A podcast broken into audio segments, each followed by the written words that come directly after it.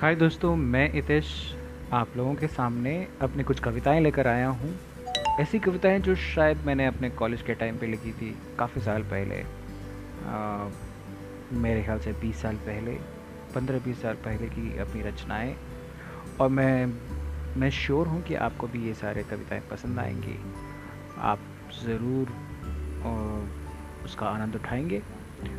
तो आप सुनिए ज़रूर। हर दिन मैं एक नई कविता लेकर आऊँगा। मैंने कुछ सैंतीस कविताएँ लिखी थी।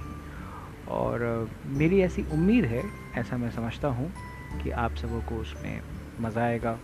आप भी उसका भरपूर आनंद उठाएँगे। तो लेट्स बिगिन